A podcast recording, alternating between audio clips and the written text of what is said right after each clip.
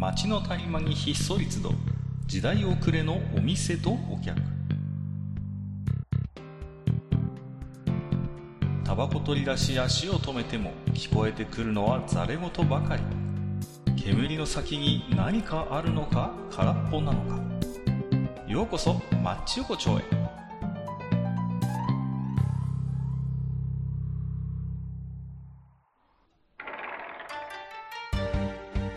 ゆう大将、まだやってる？ああ、確かああ、かかいらっしゃい。どうぞどうぞどうぞ。?101 やからいきなり噛むっていう、この。ね、申し訳ないですけど。はい。いやいやいや、まあままああね、一応、町横丁も真相開店ということでね。ええあの、新装開店出してね、ちょっと今日、新メニュー作ったんだよ。おお珍しいじゃないですか。う何？ん。キムチ豆腐っていう新メニュー。あ、これ、食べ、食べてみうんうん。どれどれ？うんあこの時期なかなかこういうのいいよね。おえ美味しい。ちょっとピリッと。なんかカウンターの端っこの方でさ、なんかうん、つついてる人、珍しく今日も先客がいるなと思ってあね。なんか、なんかさっきから多分テストしたいってずっとテストが、テストがってずっと言ってたから、あじゃあ、うちどこやったんだ。はいはいはいはい。まあね、まあ、ちょっと食べたぐらいにね、またちょっと話してもらえる。はいはい。まあ一応いるんですけど、今は食べてるそうなんで、キムチ豆腐を。まあ後でね、出てくるかどうかわかりませんけど、えーっとね、まあ何ですか、あのーいろいろ世の中のものっていうのは基本的に便利に便利に進化していくわけじゃないですか、基本的に。そうですね。いろんなものもね、やっぱり技術が向上して、すごいなと思うんですやっぱそういう技術のね、進歩っていうのは。うんあのー一方でね、その、手を抜くやつがいるんですよ。ほうほう。あのーね、そうそうそう。お前最近ちょっと手抜いてないっていう話なんですけど、あのー結構昔からあるやつで、あのー例えばね、このカップラーメンの、あの、スープの袋とか、あのーコンビニ弁当についてくる、あの胡椒の小袋でも何でもいいんですけど、はいはいはい。マジックカットってやつがあるでしょ？あの、うんマジックカット。こちら側の、ど、どこからでも切れますみたいなやつあるじゃなはいいですか。はいはいはい。ありますありま。あれが最初に出てきた時はね、いや、感動ものでしたよ、本当に。いや、確かにこよって思っきそう、切り込みがないんだと思って。で、どっからでも、あ、確かにスムーズにスルッと切れるなと思ってね、感動してたわけですよ。マジックカット素晴らしいねと。これはまさに人類のね、進化であると。僕は感動したわけですよ。ところが、まあ、とうん。ところがですよ。あの、僕が言いたいのは、最近のマジックカットちょっと手抜いてねえかって話なんですよ。うん。なんかない、そういう、マジックカットなのに全然切れないやつとかありません？ああ、か、まあ、なるね。ある、ある、うん、ある、ある。あるでしょ？言ある、ある、ある。そうそうそう、あるマジックカットだと思って、グッてやったら、くにゅってなったりなんかして、ああ、わかる。あの、けあの結局、あの、カッあの、カット入れられてる時と同じように、最終的に歯でいっちゃうみたいな。そうそうそうそうそうそうそう。ででし、ょ？あのね、だから、どう考えても初期の頃のマジックカットの方が真面目だったと思うんですよ。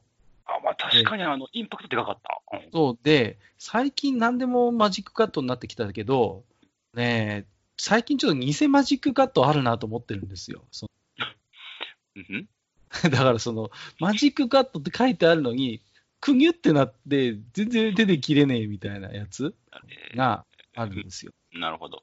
で、あの、まあ、その辺の、まあ、各家の中で、じゃあ、目安があるということなのかな？どうなんだろいや、いやあのね、僕の中であの考えてる説説としては、マジックカットは多分ね、加工するときに、多分調子のいい人悪い日があるんでしょうね、きっとね。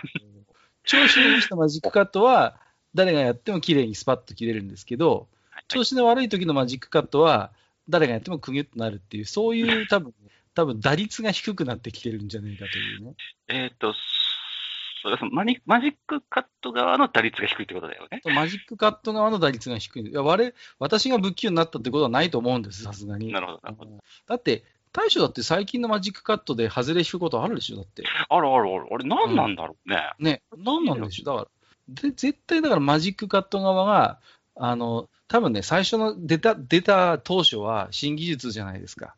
はいはい。だから、あのー一生懸命作ったと思うんです。マジックカット加工側も。ね。これは画期的な技術であるっていうことで、これは売りになるぞっていうことでやったと思うんですよ。ところが、今、何でもかんでもマジックカットになってきたじゃないですか、もう。そうですね。逆にね、マジックカットじゃないものが珍しいみたいになってきたでしょ、うんうんとなると、マジックカットもなんか当たり前になっちゃって、なんか向こう側もちょっと手抜いてると僕思うんですよ。どうせマジックカットのありがたみなんて感じてないんだろう、お前らみたいな感じで。だったらちょっと。と適当に作ってやれみたいな感じで、こう、緩んじゃってるんですよ。なるほどね。だから、あのーマジックカットはね、やっぱりね、抜き打ちで、やっぱ検査員が、やっぱ活躍しないとダメですよ。あの なるほど。マジックカットの、まあ、検品作業と、検マジックカットのみのこう検定がいるというそうそうそうそう、んで、よく聞く話で、ほら、マクドナルドには覆面の調査員がいるっていうじゃないですか。なんかはいはいはいはい。接客とかをチェックするために、あえて素性を明かさずに普通に接客あのお客さんのふりしてくるっていうじゃないですか。だから、世の中にやっぱマジックカット調査員も入れて、普通にコンビニであのカップ焼きそばとかカップラーメン買ってきて、で、マジックカットの薬味を切った時に、くにゅってなったら、ん？これは？みたいな感じで、それをこうやっぱりこう、レポートして、はい、このマジックカット、ちょっと手抜きみたいなので、こう、ちゃんとデータを集めて、それを作ってる業者にこう警告を出すみたいなのがね、やっぱり必要だなと。なるほどまあ、似たようなところで言うと、あれなのかな、あの、なんていうの、えっとね、あの、レトルトのさ、カレーとか開けるはいはいはい。さ、綺麗に開けないときない。ああるね。レトルトカレーおよびクックドゥ問題っていうのがあるんですよ。そうそうそ綺麗に切れないんだ、あれ、ほんと。あれさ、なんていうの？途中まで、まあ、あれは切り込みが入ってるじゃないですか。あの、レトルトのカレーとか、ね、ま、あの、クックドゥはさ。で、切り込みが入ってて、それをピーって開けるんだけど、途中で必ずなんかクニュクニュクニュってこう曲がったりしません？あれ。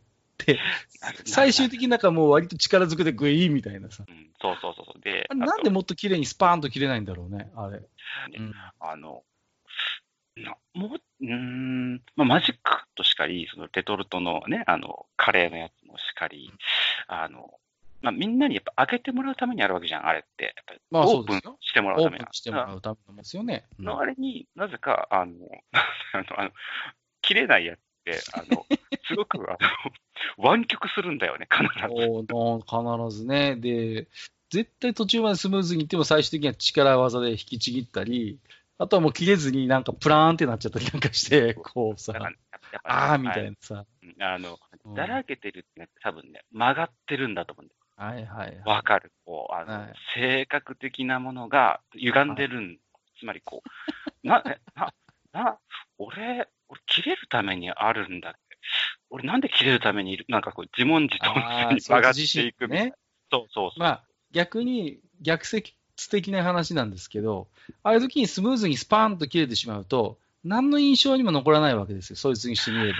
仕事はしたけど、はい、綺麗に切れて当たり前の世界じゃないですか。さっきがマジックカットじゃないけど。だけど、そこであえて切れづらくなることによって、俺ここにいるんだぜっていう、その、存在感を主張してるっていう説もあるよね。その、確かにね。印象にの、きちょっと、その人の手を煩わせることによって、爪痕を残すみたいな。そうだね。あの、まあ、俺は社会の一歯車じゃねえんだぞってやつだよね。そんいや、そんな、そんなあのね、ジェームス・ディーンみたいなマジックカットいらないんですよ、ちょっとこの世界では。それは別にね、普通に切れてもらえればいいんですけど。いらない、いらない。なそうるほそう理由なき犯行いらないんですよ、その世ど界は。あタクシードライバーの時のデニーロみたいなやつはいらないってこといらない、いらない、いらないんです、この世界は。はいあのね、さらに言うなら、あのね、こんなにマジックカットが普及してるのに、あの、納豆の、あの、タレと、あの、からしを、僕は手を汚さずにうまく切れた試しがないんですね。あの絶対なんかつくんですけど、あの、あれ、あれ、どうにかなんないあの、納豆のタレ、あれ。もうさ、いや、中には高いやつは、高いやつはなんかパキってな出すやつもあるよ、中には。はいはい、あるあるあるある。コンビニのホットドッグについてくるみたいなやつがついてくるやつもあります、たまにね、高いやつは。でも、基本僕が買うやつは特売の納豆なんで、もうね、3個で38円とか48円の納豆買ってくるんで、もう大抵あのタイプですよ。あのね、あの小袋。これのタレがね、絶対手につくんだ、これが。そしてね、からしは中途半端にしか出ないんだ。もっとね、綺麗に出したい、あの、納豆の和がらしを。あの、和がらし、まあ、あの、なんていうか、えっと、肉まんの時もそうなんだけど、はいはいあいつらなぜかさ、チュルッと出たがるんだよね。そうチュルって、あの、袋の方にこう、ベタってついたりするじゃん。なんか丸まってさ、あれ、あれ、あれ、この、この令和の世の中になって、あの、からしの小袋を、くにゅっなんかくるんとなって、あの、袋につく問題は、未だに解決されないっていうね。そこにぜひ人類の英知を結集していただきたいと思うわけですよ。やっぱそこはあれだね、まず、あーそうだな、どうなんだろうな、こう今その、キムチと食ってるお兄さんなんかどう思うかわかんないけど、はいはいはい、いますね。いや、さっきからね、マイクがね、オンになったりオフになったりしてるんだよ、この人。いるんでしょ？ネズミさん。出前一丁のさ、あのごまラー油ってベタってつくよね。つくね。つく。うんあれもつく。そう、あれも、あれも綺麗に出た試しがないんだ。で、そう、本当に。僕もね、ケチくさいから、最後の一滴まで入れたいの、ラーメンに。あの、うんうんうんうん。ね、わかるでしょ？この、この感覚。ね。で、絞るじゃん。袋をさ。100%つくよね、手に。そう。100%絶対について、で、で、ごまラー油ってさ、あの、他の、例えば醤油とかからしとかだったら、口に入れてちょっとペロッと舐めて、あ、美味しいってなるけど、ごまラー油別に舐めても別に美味しくないんだよ。そうそう、それ、単品だとね。そうそうそう、入れないとうまくない。そう。うん。かといって、ラーメンの中に指を突っ込むわけにもいかないですそうそうからね。そうそう。だからさ、あの辺のね、こう、問題をなんとか解決していただきたいなと。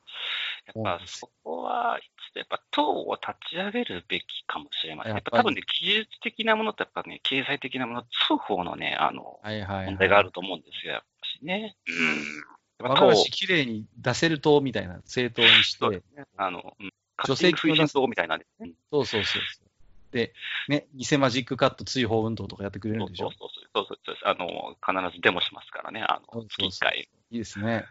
だからね、この、あらゆるものが便利になってきた世の中において、あの、マジックカットがうまく切れない問題と、その、小袋の中身絞ると手につく問題を、なんとかね、やっぱり解決していただきたいわけですよ。だって、今こういうご時世ですから、できるだけ、こう、触れることを避けなきゃいけないわけじゃないですか。そうですね。あただ、まあね、あの、これはね、あの、これ、これを言っちゃったらね、僕はね、今回の会話全部台無しにしてしまいそうです。さっきからずっと黙ってるんですけどいえいえいえ、なんですか、僕のね、今ね、あの視界の中に、ハサミっていう存在があ入ってるんですーあのね、いや、それを言われたらもう何も言えません。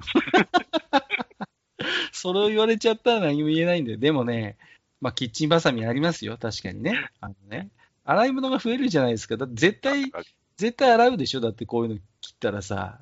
だからさ、そあえて、あえてそれを、だって使わないためにあの小袋に切り込みが入ってたり、マジックカットがあるわけでしょ？そうだね。あとはそのね、お弁当のあのちっちゃい醤油袋とかも結局外でね、こう切るためにっていう、確かにそうなんで、そうね。やっぱあれかな、そろそろ小袋を全、全分野卒業して、あの、何？ちっちゃい、あの、ほら、あの、醤油瓶みたいなのあるじゃん、あの、魚がの形。あの、ピッと止まるやつね、あの中が真空みたいそうそうな。はいはい。あれで、それか、あの、なんていうのかな、あの、こんにゃく畑を、こう、パクる。あのね、うんまあ、それはでも大将はいいこと言ってくれて、今世の中の、まあ今ね、テイクアウトとかも今増えてますけど、世の中の調味料はちょっとね、小袋に頼りすぎてるよね。はいそれは、あるね。あるでしょ、100%。だって、牛丼屋のテイクアウトでさ、ほんのちょっとの紅生姜がさ、あんなって小袋にいっぱい入ってるでしょ？あれさ、ねもったいないって、あれも。うんあのさ、絶対俺はもう、俺ね、紅生姜めちゃめちゃ好きなタイプの人間なんで、はいはいはい。年間小袋に残ってる紅生姜量っていうのはね、一度、一度これはね、あのそうね、やっぱ農水省あたりがちゃんと把握した方がいいと思う。で、あのね、牛丼屋のテイクアウトで、あの、ペット取る、あの、紅生姜の小袋で、俺は最後の一本まで紅生姜が取れた記憶はないよ。必ず残るよ、あれ。こどんなにな、どんなにあの、こすり合わせてクチュクチュクチュクチュやっても、絶対100%出ないじゃん、あれ。あの、角の先っぽの方で押し出していったりとかねそ。うそうそうそうそうそうそうそう。そんなことしてる間に手がさ、ベタベタになって、あーみたいなさ。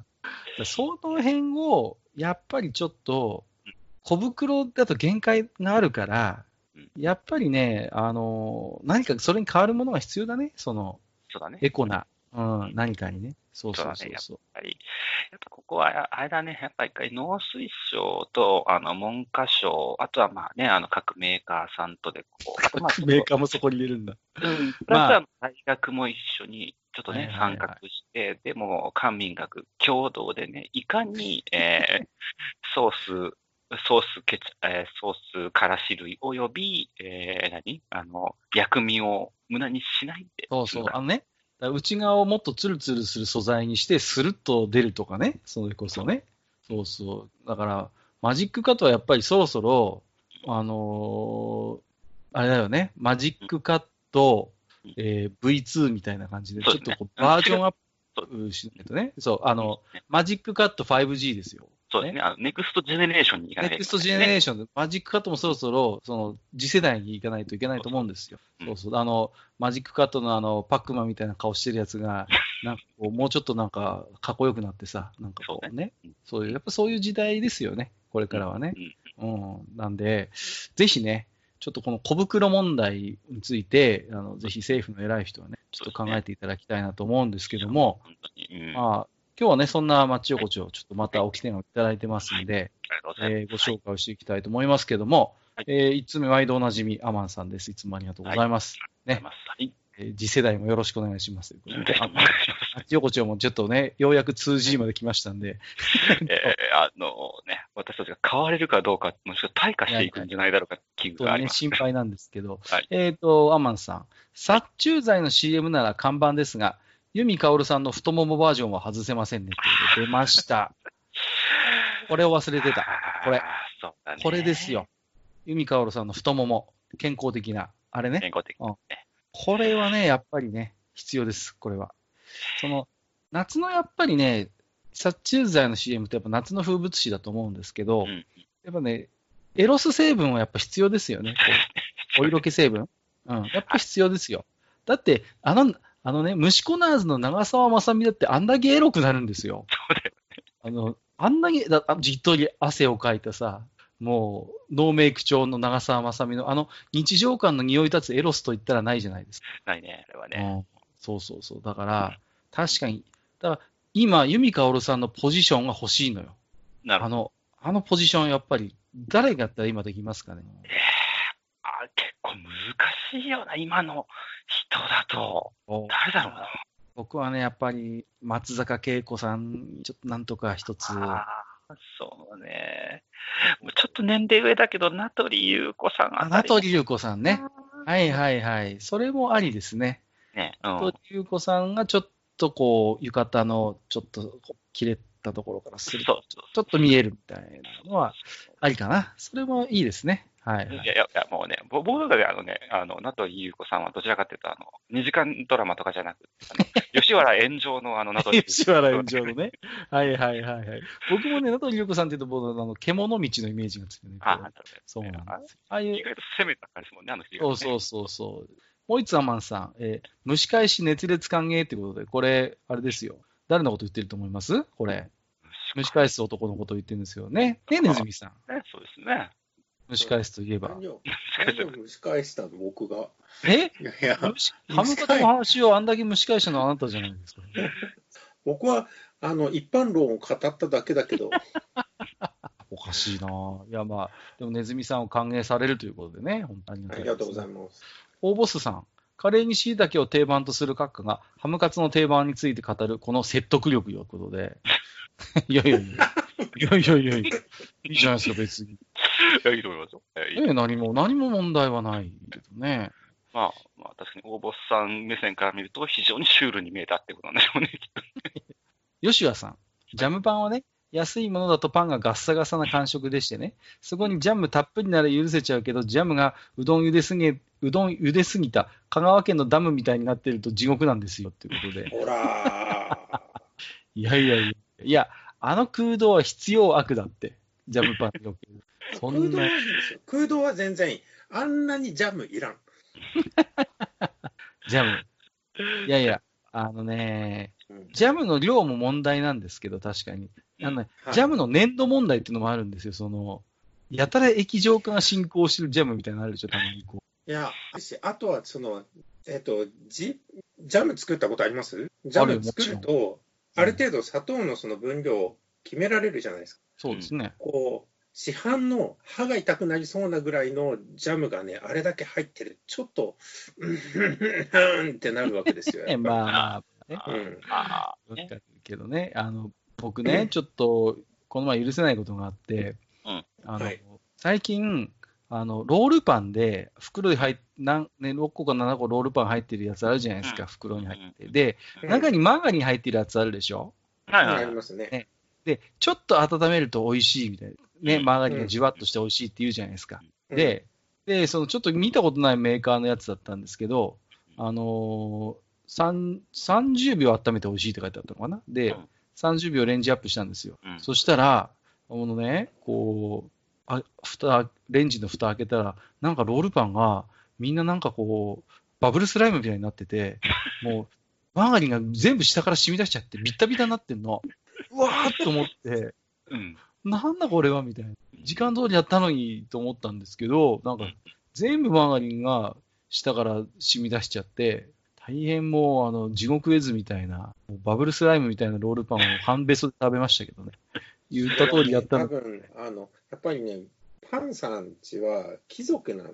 いい電子レンジだから、そんなことない。ちょっとねワット数が違ったんじゃないの？いやいやいやいやいや、ちゃんと。いや、うちらみたいなね、こんな庶民のね、電子レンジはね、もう何分やってもなかなか温まらないわけ。そんなことないでしょ。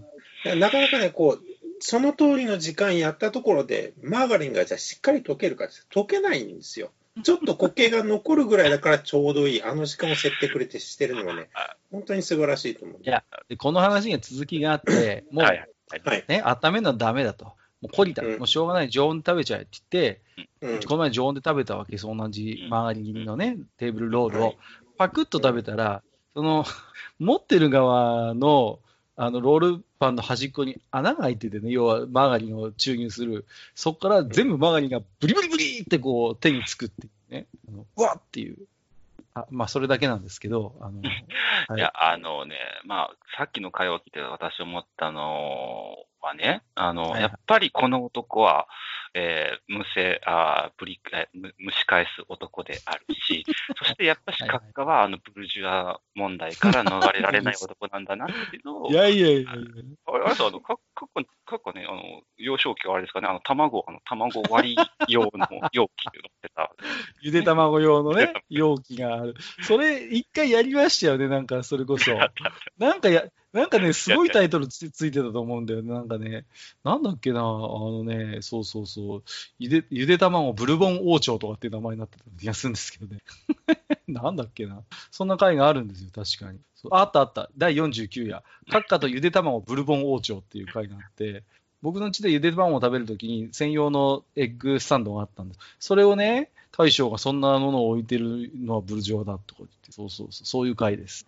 そういう回ですって。ごめん、うちにもあるよ。ほらあれ？庶民はなんエッグスタンド庶民の食器ですって、あれは。本当に。ことは、あの、お二人ともブルジュア疑惑が私の中で、あの、もう普通いやいやいやいやいや、こう、だって、ゆで卵が立つっていうのは、やっぱその、何、こう、夢じゃない？そうそうそう、人類の夢よ、これは。本当にいや、あのね。ね、庶民は夢さえ見れないんですよ。わかりますか？いやいやいや庶ね民は、あの、横に倒れたゆで卵しか見たことがないわけ。いやいや、あの、コツコツコツって、あのね、ね、上の時計パカッと開けるのよね、ネズミさんね。そうそうそうそうそう。そうあのそうでであの普段生卵しか食べたことないからさ、ゆで卵って王様の食べ物を食べるときに、やっぱりちゃんとね、こう、乗せて食べたいんですよ。エッグスタンド。はい。我々は、あの、ゆで卵を、あの、殻を割るときは、あの、机の上にガリガリガリガリガリガリいやいや、それでもいいんですけど、いや、エッグスタンドってね、別に、あの、気取って使うものじゃなくて実用品ですからね、あれはね、ネズミさん。ね。あネズミさんトイレ行っちゃった。そうそうそう。実用品に、実用品ですから、エッグスタンドは。はい。まあね、まあちょっとあの、この話はもうね、あの、一まあ度終わった話ではあるからです そうですね。またね、ネズミさん言うと蒸し返しちゃうんですけど、あの、次はですね、えっ、と、でっかいの、もみたいの三世さんってすごい名前ですけどもす、ごいね。えっしゃって。好きです。仕事のお供に町横丁のある番組も登録してみた。これで10年は戦えるっておっしゃってますけど、10年は戦えないと思うなそうだね。えー、3日ぐらいですかね。一週間1週間。一週間かな。一週間ぐらい持ちますかね、なんとかね、本当にそれあればいいんですけどもね。いや、でもこうやってね、神経登録していただく方が今もいらっしゃるというのはありがたいことで本当にね、もう。えっ、と、ミフカエルさん。96夜、カツレツはパン粉をつけて炒め焼き、あるいは揚げ焼きする料理じゃないですか。始まりは香辛料を薄くスライスしたものと言われているので、ハムカツくんは直系の子息と言えるのでは？ということで。はいはいはい。新たな、新たな論説が出てきました、新たなちょっと視点が出てきましたけれどもね。はい、やはりこれはちょっとカツ題に、まあ先ほどのあの、うん、なんていうのかな、あの、ネズミさんもね、あの、はいはい。かなりカツには、あ二言ある。先日もね、ちょっとあのコートレットがあったじゃないかっていう話もありましたんで、あのだいぶハムカツ用語派の皆さんがね、こう、いらっしゃるなということで、やっぱりねあ。の、カツフライ問題っていうところになると、やっぱしあの、カキフライさんしか、そして私もね、あの、ちょっとお話ししたこともあるけども、エビフライさんの陰謀っていうのを私は捉えはいはい。てるなので。一度やっぱしそこはね、あのうん、ちゃんと話した方がいいかな。そうですね、そこはね。カツレツっていうのもね、まあ、なかなか最近あまり聞かなくなりましたけれども、確かにね。うん。カツとカツレツだったら、僕の中でカツレツの方が上なんですよね。そうね。カツレツ、なんかちょっとこう、洋食感出ますよね、なんかね、こう、ちょっとね。お上品感が出てお上品、そう。なんか、カツレツっていうと、こう、ナイフとフォークって感じになりますよね。急にね。そう。とんかつっていうとお箸じゃないですか。そうそう。だけど、カツレツはやっぱり、あのーナイフとフォークになる。でうん、それでいくと、やっぱり、まあ、確かにハムカツくんは直系かもしれないけど、ハムカツをナイフとフォークで食べる人いないじゃないですか。うんうんうん。ね、やっぱり、あいつは。あいつは基本手づかみですから、もうね、そう、肉屋の薄紙に乱暴に挟んで、はいガブッと。確かに。そうそうそう。だからちょっと、ちょっと直系というにはね、あまりにもちょっとやっぱり、あの、癒やしい身分でいらっしゃる、失礼ながら、ちょっとね。はい。なるほど。いや、まあ、なんていうんですかね。やはり、まあ、じゃあ、カツレツさん、いや、まあ、ちょっとやめておきましょう。これはなんか随分なんか最近それが多いですね。まあ、いいです。えー最後のね、おき手紙でご紹介です。えっ、と、こんにちは、ケリーです。ということで、ケリーさん、たまにいただいておりますね。はいありがとうございます。はいえっ、と、草餅は美味しいですね。えー子供の時は草餅は青のりが入っているのだと思い込んでいました。あ、確かに見えるね。えー、西岸良平の昔の漫画で、えー土手に生えているよもりで手作りで作った草餅の方が、お店で売っているものより香りがよく美味しいねというエピソードがあり、なぜか今でも記憶に残っています。草餅の餅は少し米粒が残っている感じのが好きです。うん、なるほど。春から初夏の季節は行楽地に行くと、地元のおばちゃんたちが畑でこさえた野菜などと一緒に草餅が売っていたりしますね。ついつい買ってしまうのが草餅です。今年はなぜか行楽地に行く機会がなく、なぜか。自宅で過ごすことが過ごすことが多いので草餅にはご縁がありませんでした。ではまたメールしますね。追伸。えー2020年4月は一度も居酒屋などに飲みに行きませんでした。お酒が飲んでも構わない年齢になってから初めてかもしれません。あ時世に関わらず飲みに行けるそちらのお店が羨ましいですといただきました。ありがとうございます。ケリーさんって僕存じ上げてるんですけど、いろいろ。あの、酒飲みなんですよ。この方。だから、いやー、1ヶ月ね、4月は一度も居酒屋さんに行かなかったって、いや、よっぽどのことだよなとは思うんですけどもね。いや、そうですね。私も、あれですね。あの、なんか本当にこの、まあね、な、何の因果かわかりませんけれども、ね、この期間っていうのはいろんなものが一瞬で変わったような気がしますあね。まあね、ねいろいろ暮らしのスタイルとかも含めてね、ね本当にうんだと思いますけど、まあ、えー草餅ですよ。えーね草餅の餅は少し米粒が残っている感じのが好きという。これはわかるな。わかりますね。そうそうそうそ私もね、似たようなあ感覚だとね、あれですね、あのーなんだ、おはぎ。おはぎがね、はいはいはいお米、お米成分が強い方が好きっていうう。、ああお、食感が。うんちゃんとあの、もち米の、こう、割と粒がまだ残っている感じっていうんですかね。わかるわかる。うんうん。なんでしょうね、あの、おはぎって、こう、まあ、分かれるじゃないですか、好みがやっぱり。ううんん。うんあんまりこう、米粒感が残ってると嫌だって人もいますしね、うん中には。僕もでもどっちかというと、おはぎは、あれなんですよね、こう、一個一個丁寧に、あんこがコーティングされてるやつよりも、割と乱暴に、こう、おはぎのこうやつ、やつ、上に、ボタッボタッボタって感じで、割とこう、ぼったり感のある、はい。田舎っぽい感じの。田舎っぽい、そう、田舎風味のやつが好きなんですよ。もうぼた餅ですよね。ぼた餅ですから。あだけど、あれですよ、あの、僕ね、おはぎってね、すごくね、面白いお菓子って前から思ってて、はいはい。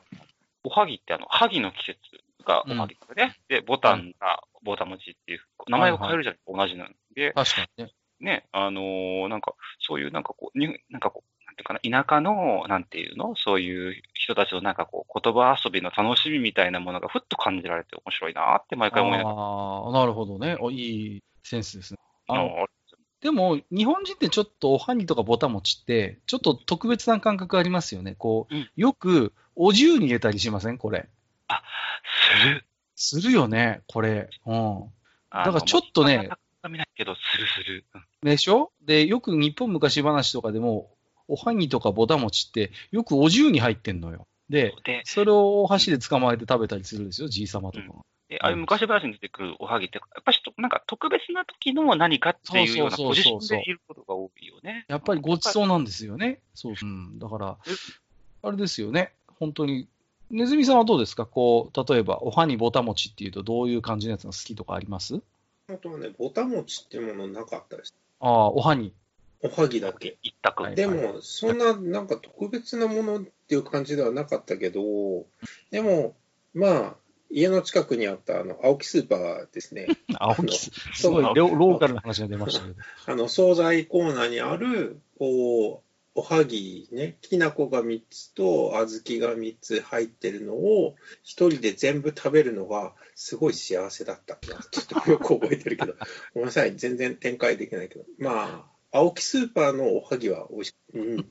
あんはどうなんですか？こう、粒が残ってた方がいいか、結構こしあん風のやつが好きなのか、その辺はどうですか？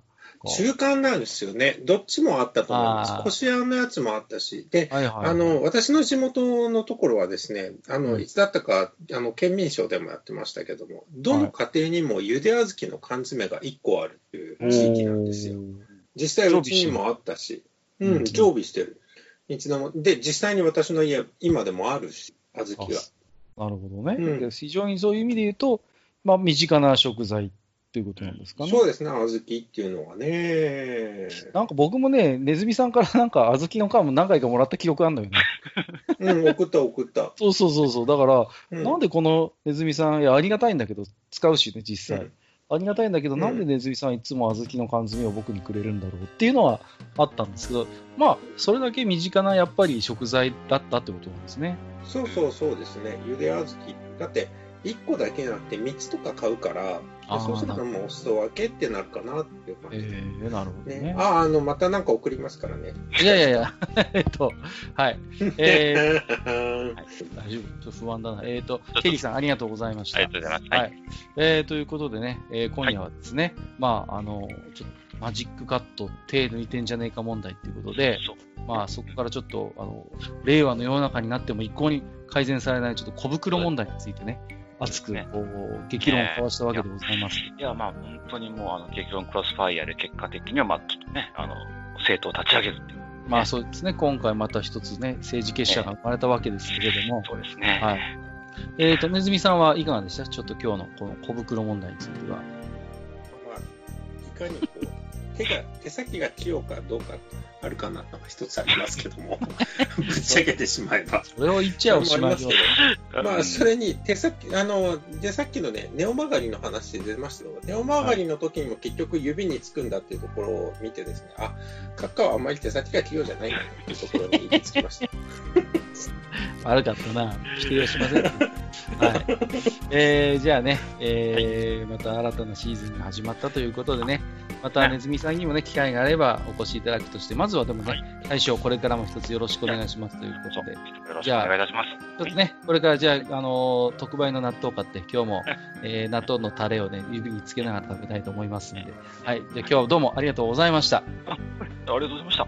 ありがとうございました。200夜でまたお会いしましょそんな200とは言わずに、102円出ていったってもいいんですう。102夜、もう次じゃねえか。今101取ったの。あそっか次じゃね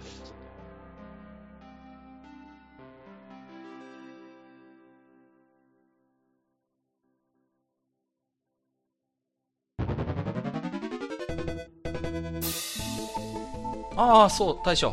もう一つだけ。なんで愛想そっかしいね。おなんでもこのマッチ横丁、聞き手の方から置き手紙が届くそうじゃないですか。そうそう、不思議な話だね。別に不思議じゃないんですよ。で、えっ、と、どうすれば届くんですか？